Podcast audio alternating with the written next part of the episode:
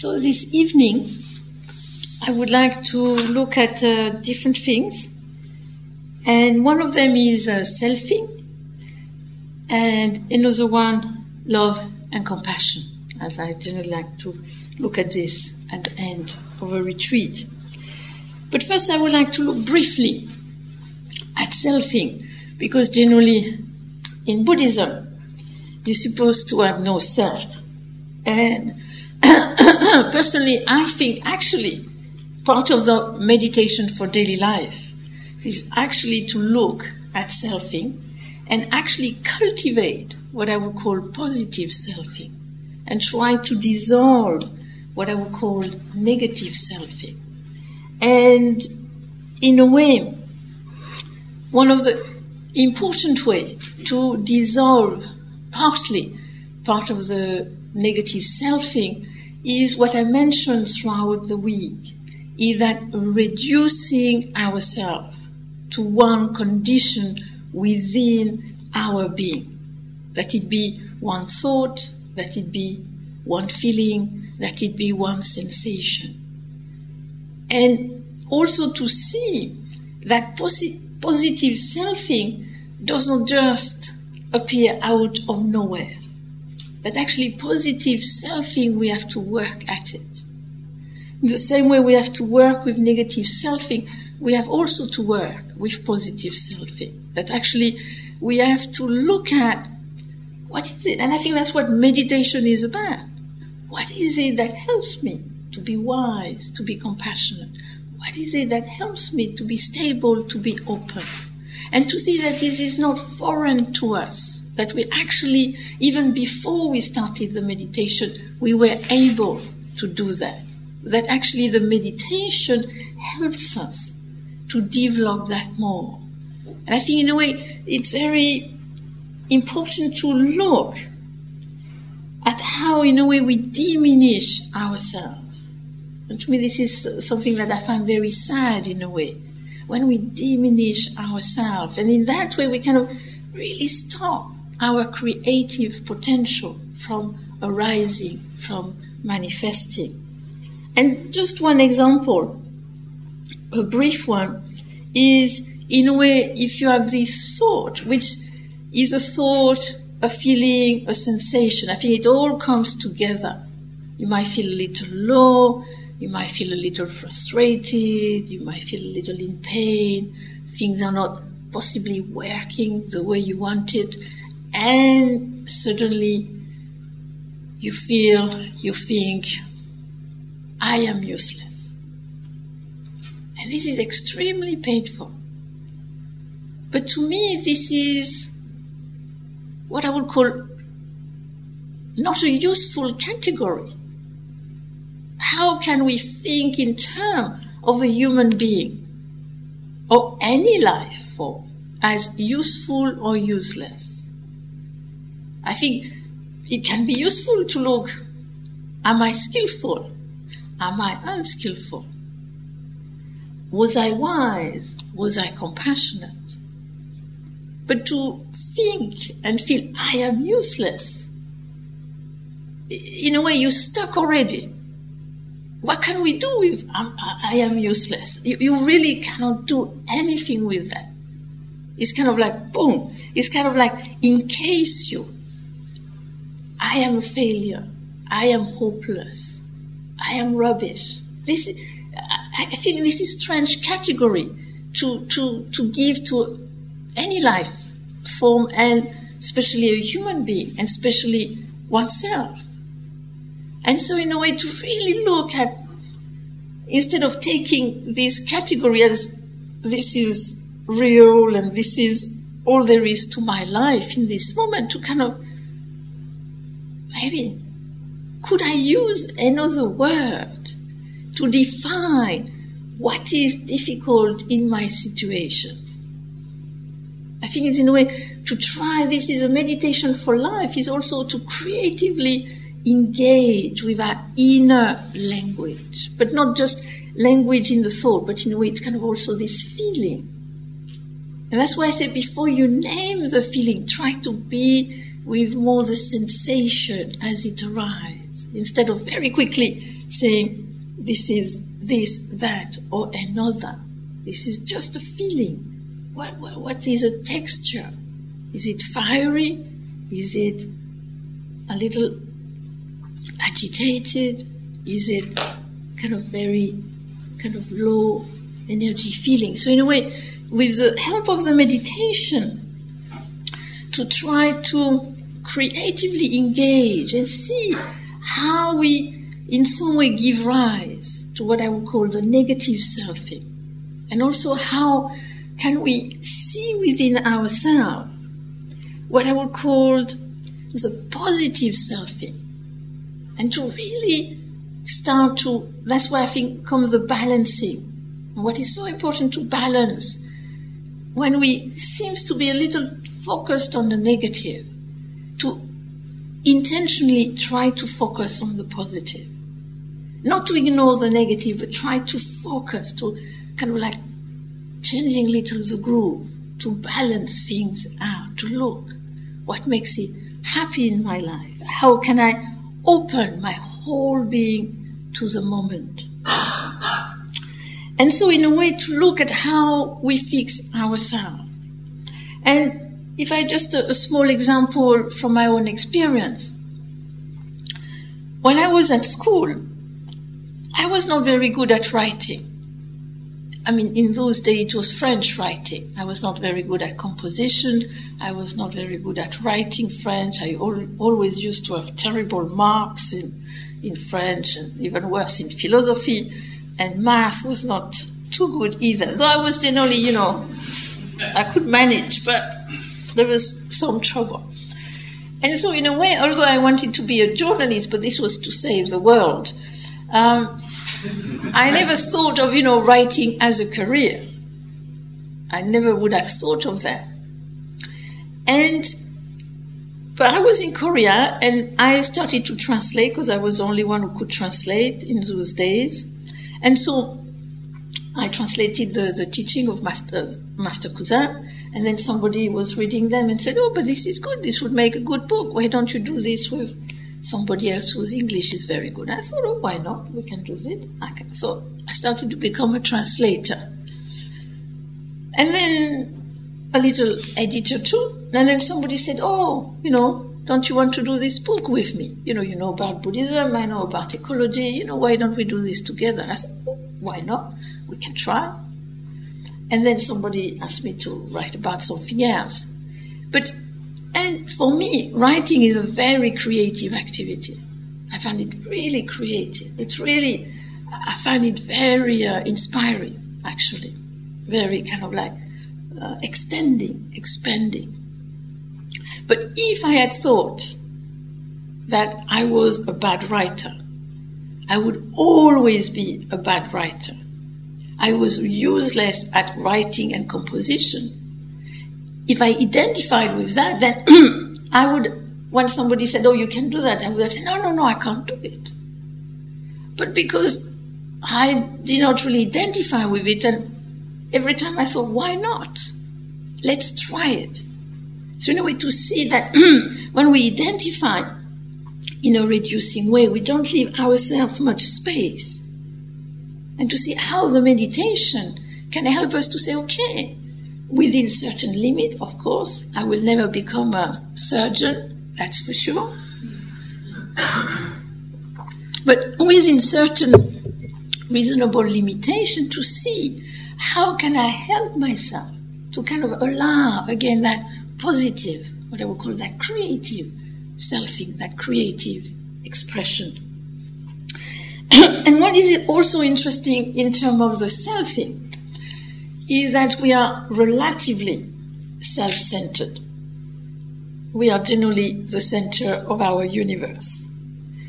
And the thing, what is interesting with that is that we, because in a way we have to think of ourselves, because if we don't think of ourselves, who is going to think of us? I, mean, I think this is totally fair enough. So we have to be relatively self centered. I think meditation can help us to diminish the percentage so that we move from possibly 95% more toward the 50%. I think this would be generally kind of the aim, not the 0%, because I think 0% is too much. We have to think about ourselves. But what is interesting is that we are quite self-centered. We think about ourselves quite a lot. All our thought turns to ourselves, our intention. Not for everybody, but for a lot of people. And then, for some strange reason, we don't like ourselves. I don't know why. Not everybody again, but a lot of people do not like themselves. So they stuck with this person they don't like, which make it a little of a painful situation. In a way, there is no escape. But this brings me to love. How do we feel when we love? I love my cat, and I see my cat, and ooh, I feel warm. I love my niece. When I see her, ooh, I feel warm. When I love my husband, when I see him, I feel warm. So, in a way, it's interesting this love. I would say that's one of the characteristics, the texture of love is warmth. Because I think within love there is what I would call appreciation and caring you enjoy. I mean, the person brings warmth to your life, and at the same time, you, you care for them, you appreciate them. So, to me, this seems to be the main remedy to the situation is if we were to love ourselves as we love the cat, the niece, or the partner, I mean, we would feel warm all the time because we are with ourselves all the time. Would not that be a very easy way to have that feeling? And to me, this is what is so important in a way that through the meditation, actually we can start to have more of that self love and to, in a way, enjoy ourselves. And I think this is also for me part of the silence. That in the silence we enjoy this person. We don't necessarily all the time have to have somebody else. We just, it's enough by ourselves to love being with our own company. Because I think love, you know, I think it's very important that we love ourselves or that we love others. I think it's a very important, in a way, quality feeling to cultivate at many different levels. But because it's an opening in love, there is this openness to ourselves, to others. There is this care for ourselves, for others. But also there is that relationship. We love, even ourselves, when we love ourselves, there is this relationship to ourselves. When we love others, whatever, for, there is a relationship. So, and when we relate, there is an opening. We're not so fixed and solid. There is this movement of the heart. There is a movement of the being. And, and I think that kind of warmth, that opening, that care is very important for life, I would say, to exist and, de- and develop. And I not- to notice this with my grandmother actually. In, uh, before she was not so well, one of her great joy, and my great joy, was to come back from a trip. I would come back from a trip, and because uh, from the 2000 onward, I lived above my mother and my grandmother in the same house. So I would come back and I would say to grandma, I am here. And she would be, ah, you're here. Like, oh, she was so happy to see me. There was this amazing moment of great warmth uh, between each other. And as she, uh, her brain weakened and things like that, came a moment, and I could see it, the moment when actually the relating, the ability to relate to another being diminished, really weakened. And so I would come back. She would recognize me, but there was not the warmth there anymore. It was like something had been cut. But what was interesting is that whenever my niece brought a pet rabbit, very fluffy kind of little rabbit, she wanted the rabbit next to her the whole time. we could not move her. He had to, the cage and to be next to her the whole time. He was there. And I think why that is, is because she could, this was the last thing she could relate to with that appreciation and care. And it brought something to her life in that moment. And I think that's why so, it's so important to cultivate love, because I think it's just kind of like, kind of the basic is nearly as important, I would say, as water, as air. But I think what we have to be a little careful is when we think of love, generally, I feel we think about attraction. We feel about, we think about liking. I like them. So if I like them, I love them. If I am attracted, I love them. But to me, I lived a long time in community, in diverse communities. And what was interesting to realize over time is that you don't need to like somebody to love them. Because why do we like somebody in general? We like somebody in general because they have the same way of looking at things. They have the same habits. They kind of see eye to eye with us. And of course, they like us. I mean, this is often a kind of quite required part. But what I re- realized in the community that there was people I really did not see eye to eye, even though we were all Buddhist. It was very interesting to see we did not see eye to eye in many different ways. And so you might not necessarily like them, but actually we all deeply cared for each other we deeply concerned for each other. And so now when we see each other after eight, nine years and we meet again, it's like there is this incredible warmth. Ah, you, I know you. I related to you. I care for you.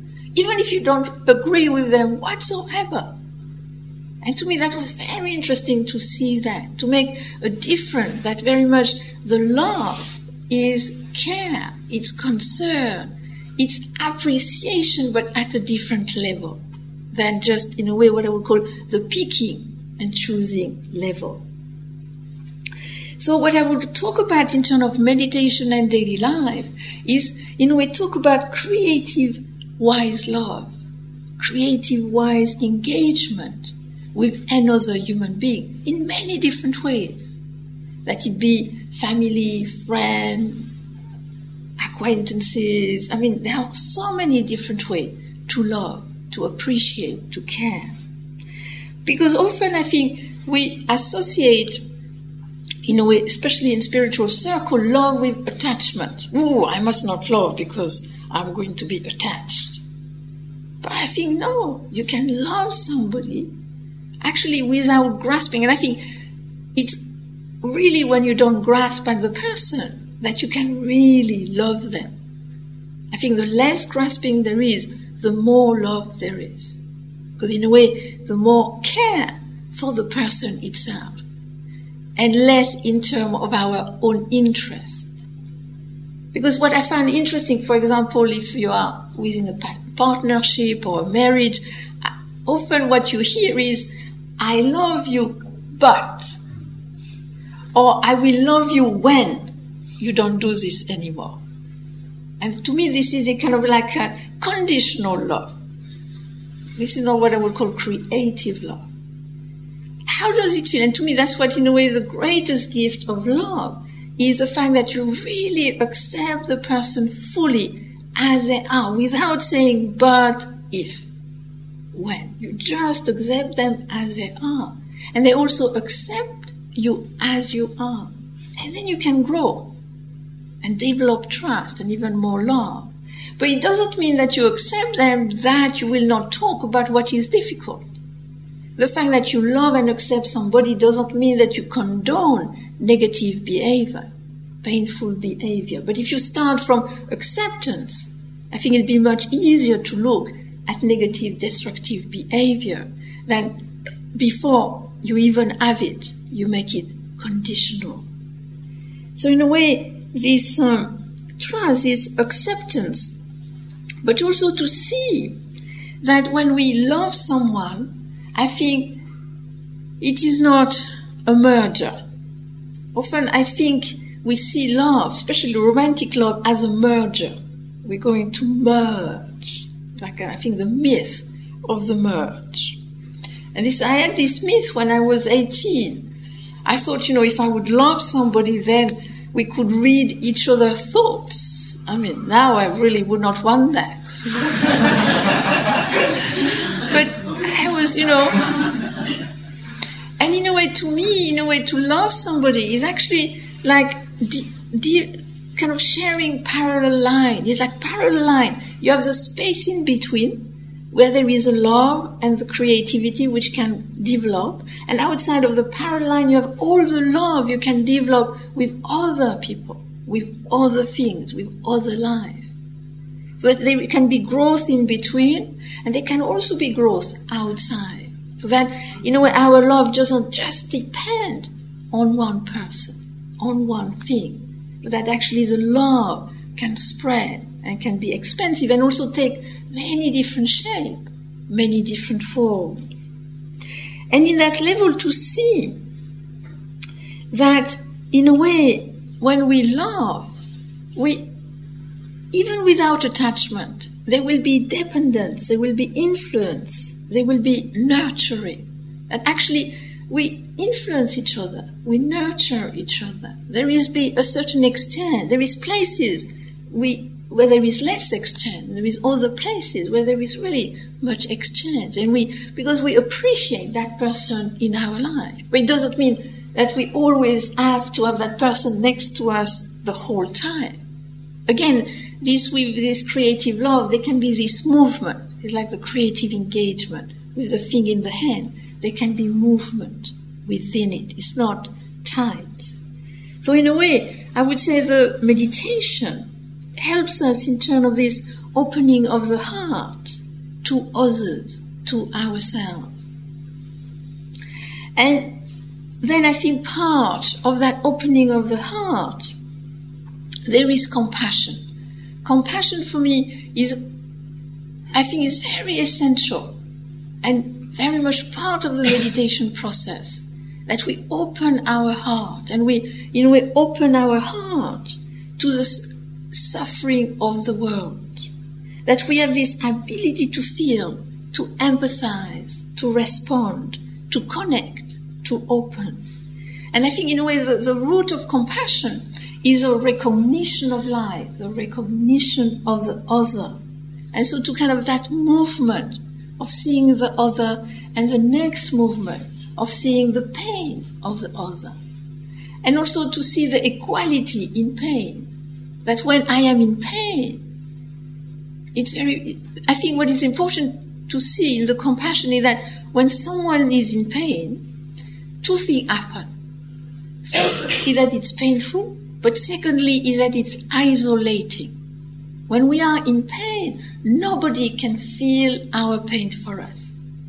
And at that level, if you have a headache, nobody can feel your headache for you. For you. If you have really a heartache, nobody can feel it for you. Of course, you, people can empathize, but they will never feel it or they will never take it from you because you are the one who experiences it.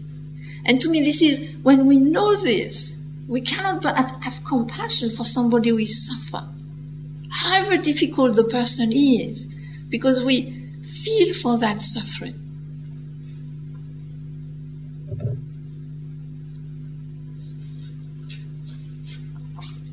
So in a way, there is the recognition, there is openness, and but also there is availability to the person who suffers.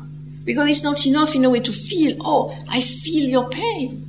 But if we can, within our own limit, the availability to the person who is suffering. So that then there can be a creative, wise response.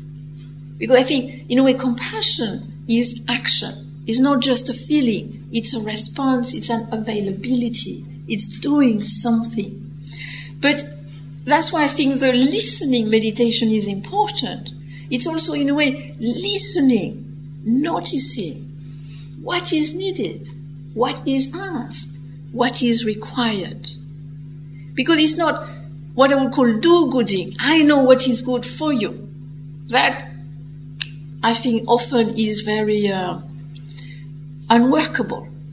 You think what is good for them, but you really don't know what is good for the other person. You can only know, what is good for you. But if you listen to the person, if you really are aware of what's going on, then you can have what I would call a creative, wise response to what is needed. Last week, uh, last weekend, Saturday, we were uh, celebrating my mother's 80th birthday. And just a few days before it happened, we realized that it was going to be, there were going to be music and dancing. Some of us were happy about this, some of us were a little, oh yeah, oh. And I thought, mm, music, dancing, because we're supposed to dance between dish. I thought, I have not danced since in 35 years. I thought, very likely I'll just sit and watch. I don't mind. So we started the dinner, and then there was between the dishes, and then the music started. And then some a few brave ones went to dance, and I was just sitting there. And then I saw, because uh, there was a little niece, the little nieces, and I thought they wanted to dance, but they could not dance on their own. So they were kind of like looking like, you know. So I thought, you know, I just out of there, they look like, you know, pitiful in a way. so off I got up and I took a little one, she's barely three years old, and we danced and we danced the whole time. Where we, I could dance on the music, of course, and uh, and it was wonderful for me, for her to just you know dance together in that way. And later on, she went back home, and later I talked to her father, and she said, "Oh, she's just talking about." She danced with Auntie, and it was, you know, it was like, you know, the greatest thing in her life. And it was just this, I had not thought beforehand I would do this whatsoever. And to me, what was interesting is that other people were so happy I did it.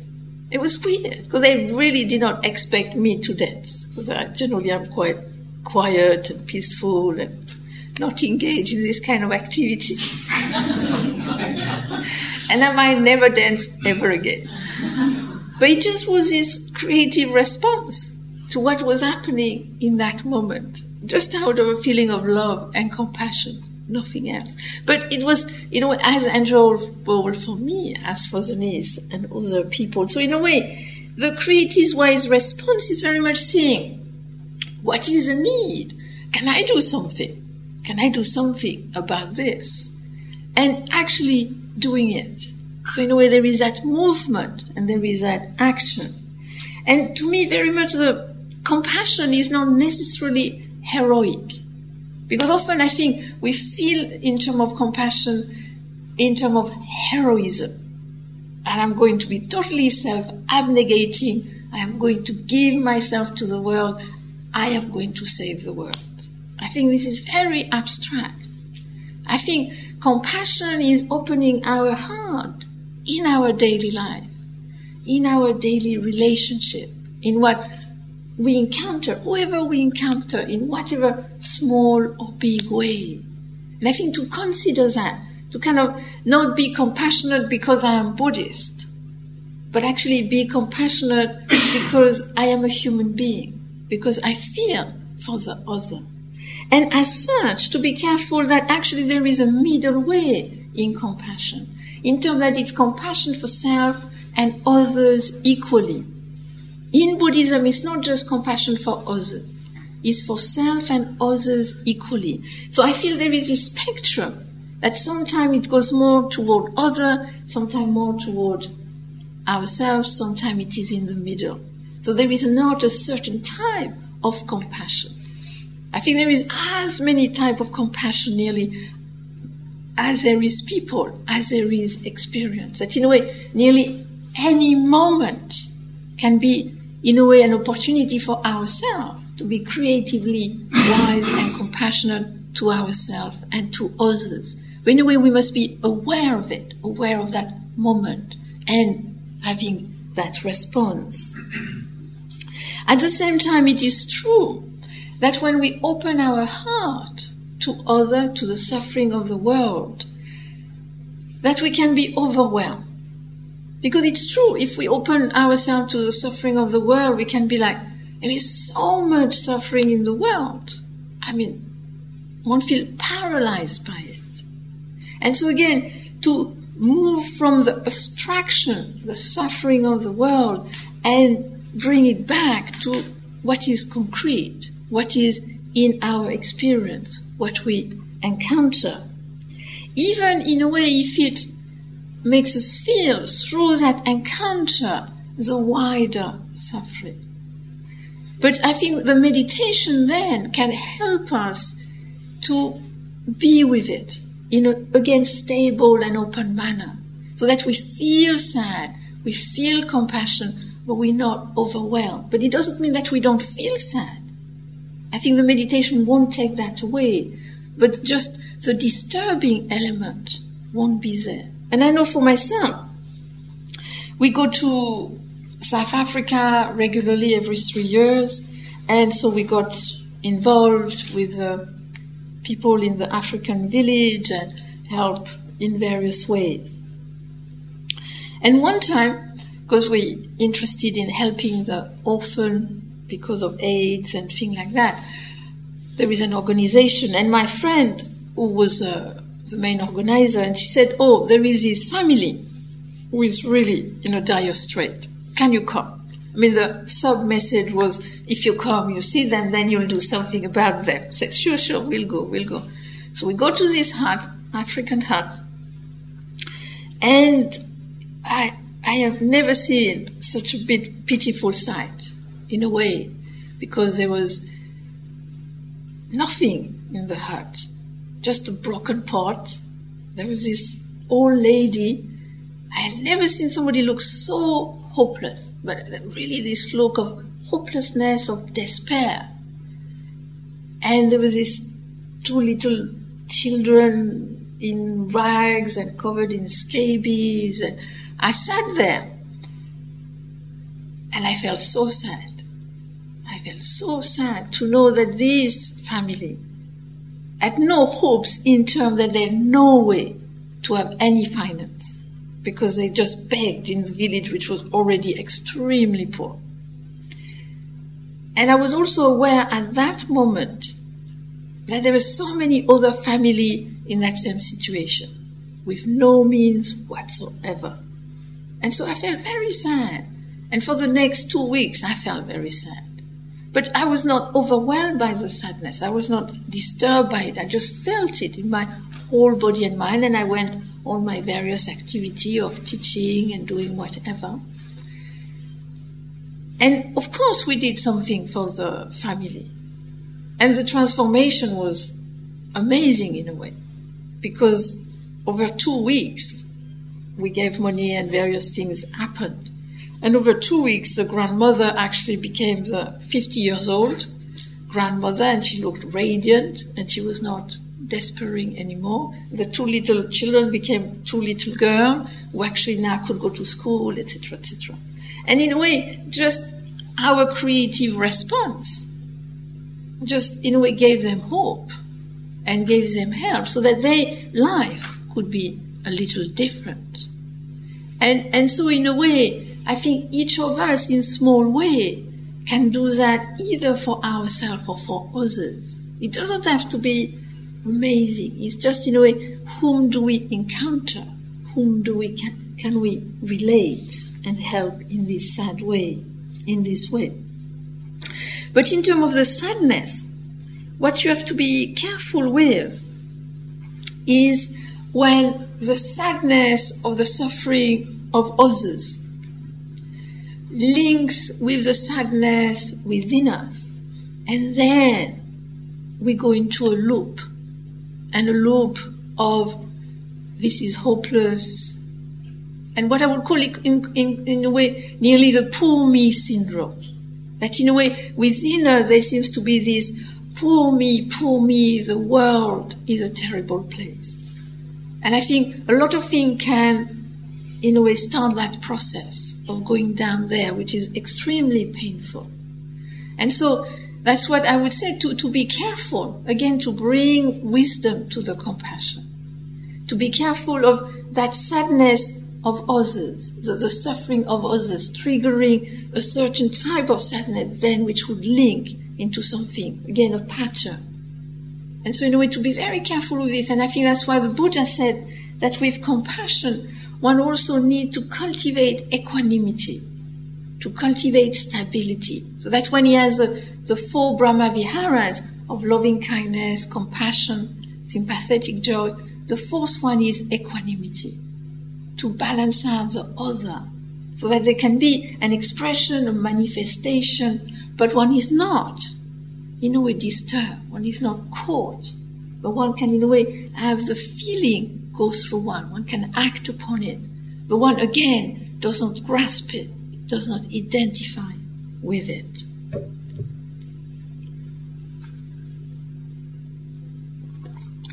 So in a way, also in compassion, sometimes I feel with compassion, we have this, what I would call a little the engineering kind of attitude, which is that if we are compassionate, then it must work.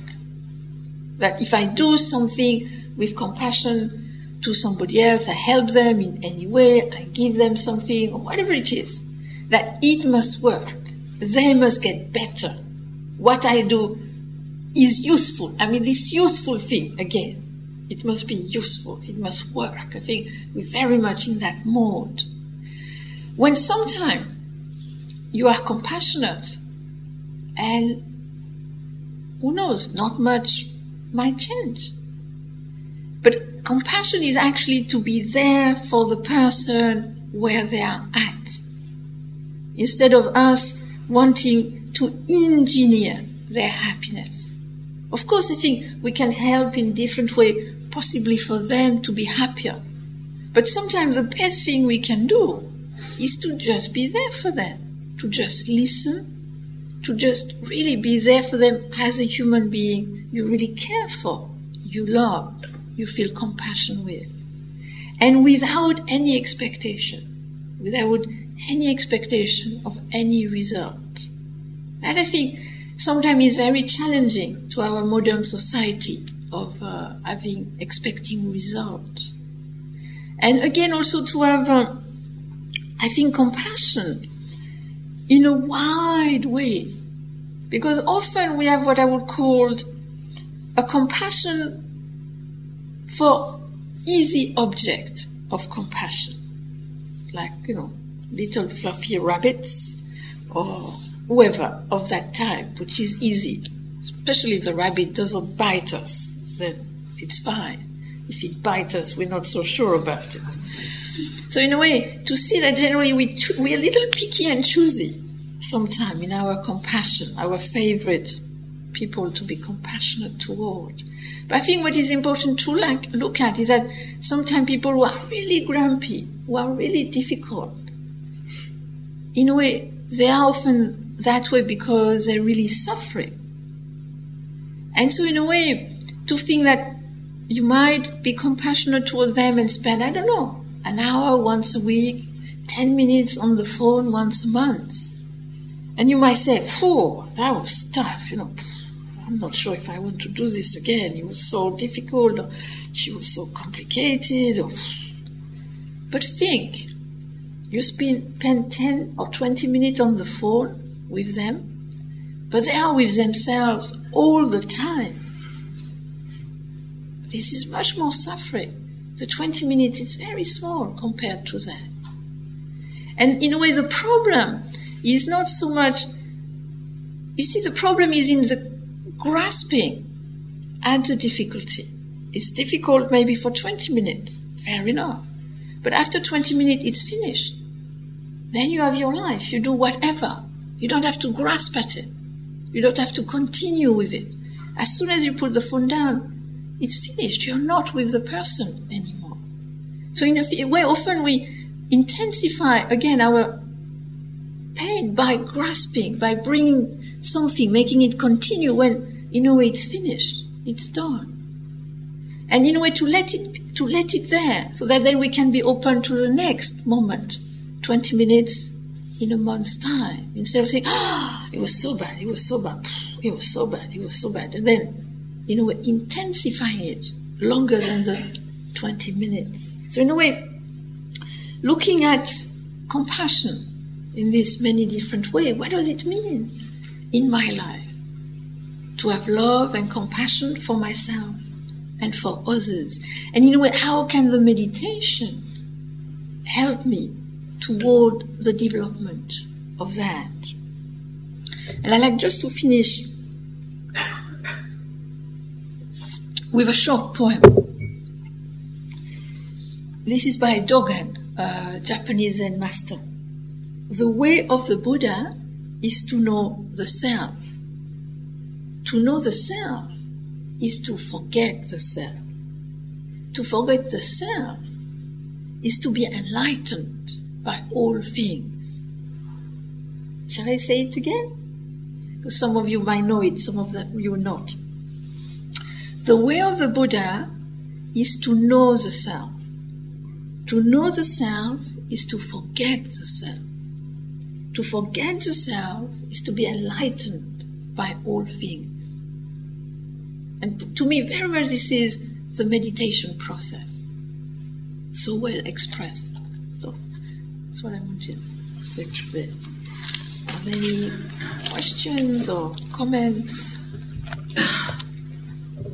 Yes. Um, can you say what you think about um, the saying? I think it's a Dalai Lama who said that um, to love a lot is to suffer a lot.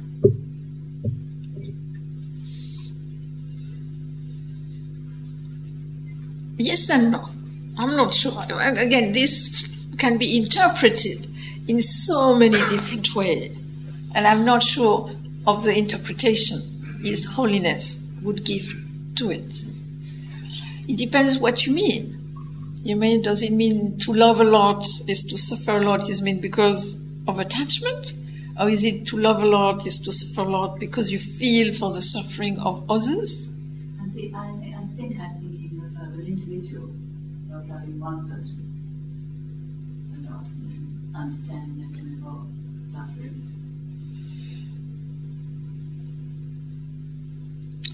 I think maybe that's what you think if you're a monk. It's more easy to think that way. I think they've been a bit brainwashed, uh, if I may say so.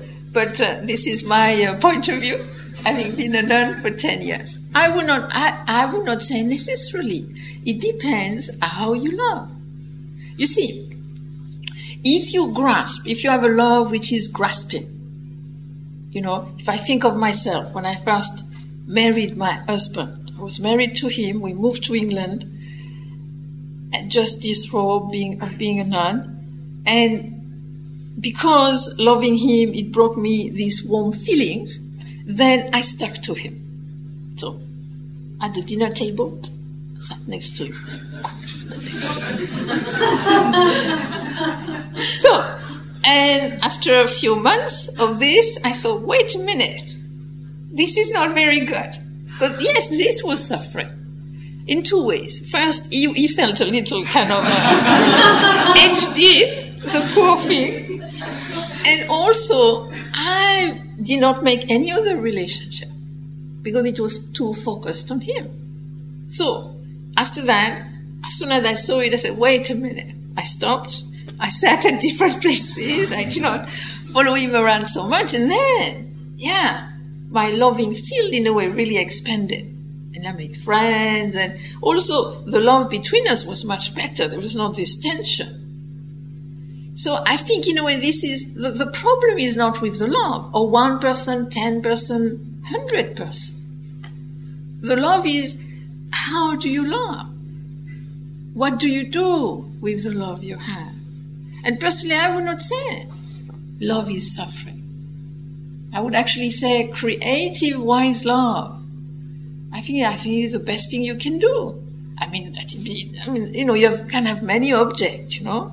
You can have a cat, a this, I mean, whoever. There is many possibility out there for our love, I think, and a partner too. But I think is one of the problem with love, in terms of just one partner, uh, kind of marriage partner, whatever, is that one thing we don't see when we love somebody, we fall in love with somebody, and wow, whiz, bang, whatever it is.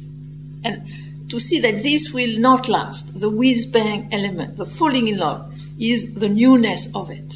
And it you can't fall in love with one person all the time. It happens once, lasts a certain amount of time, and then it passes. This is like anything. But the love, the appreciation, the care, that, yes, that can continue, that can develop. So in a way, the thing is that when we love each other, we fall in love, poof, generally, and then we get together.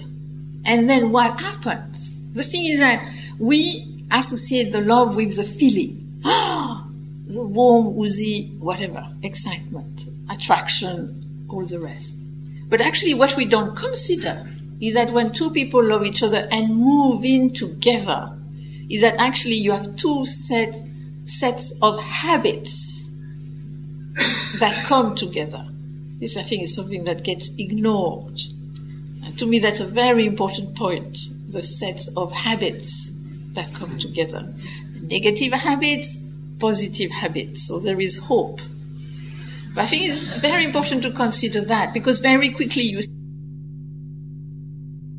of looking again, looking at what what is, what is going on, and looking again not just at love as a word in an abstract manner, but what does love mean in a, what I would call a multi-dimensional context, and in a way to discover all the different aspects of it.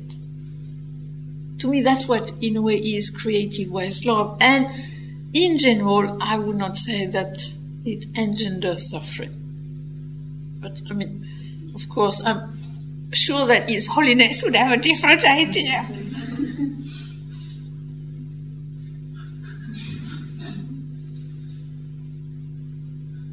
But what is interesting with His Holiness the Dalai Lama is the, the feeling that he exudes when you are with him. If you're close to him, if you meet him relatively close distance, actually he, you really feel that he loves everybody.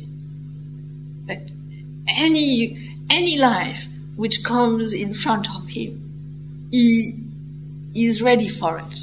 I think that, and maybe that's it, it, in terms of this love there is, I would say, no suffering also in that law.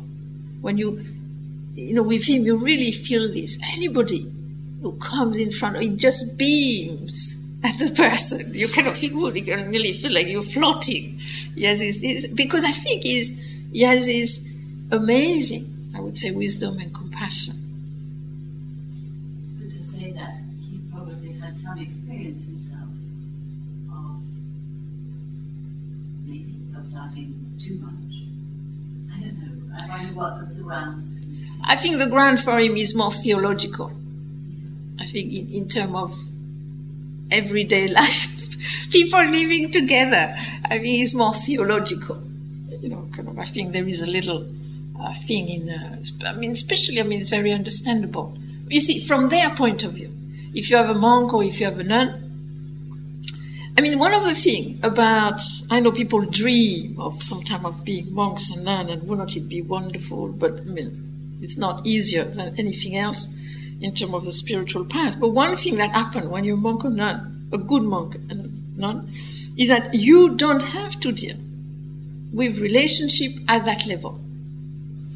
And it, and it makes it much easier at one level to love everybody at that level. So but we, you stop being a monk and a nun, and boom, you come back to something you ignored for 10, 20, or 30 years. I think it's very important to see that something you don't have to address this whatsoever. So that I think is important to look at in terms of that. But also to see that often, if you're a monk or a nun, strangely enough, lots of people go to them to tell them about their ma- marital trouble.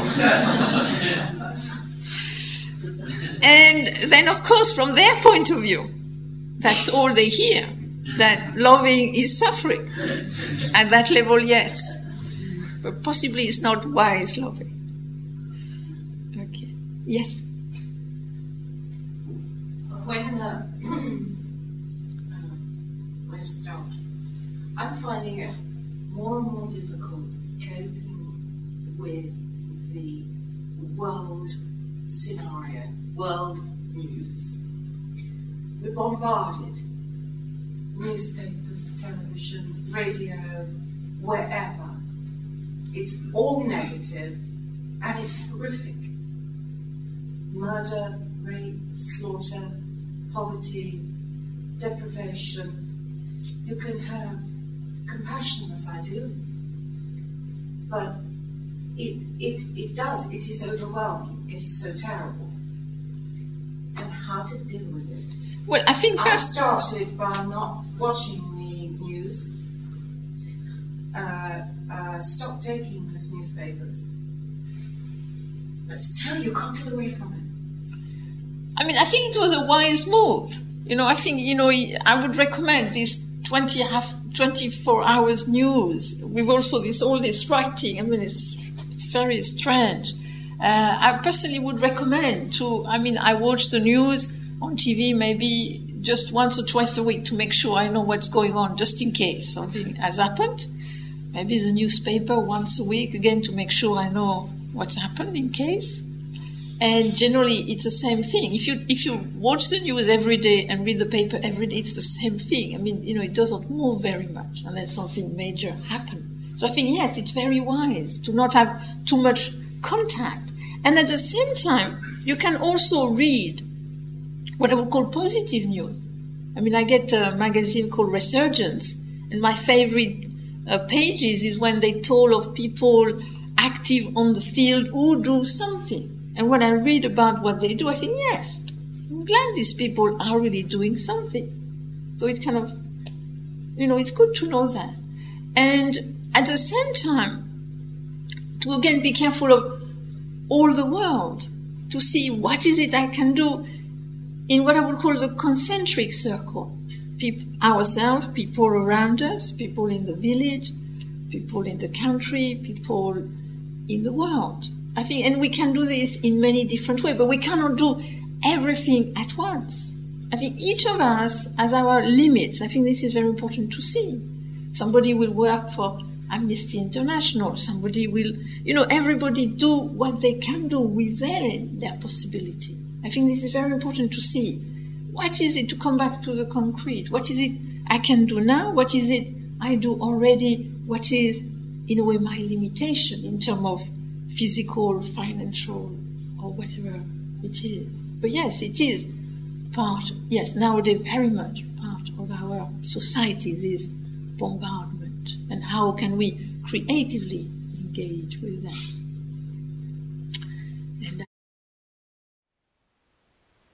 Thank you for listening. To learn how you can support the teachers and Dharma Seed, please visit dharmaseed.org slash donate.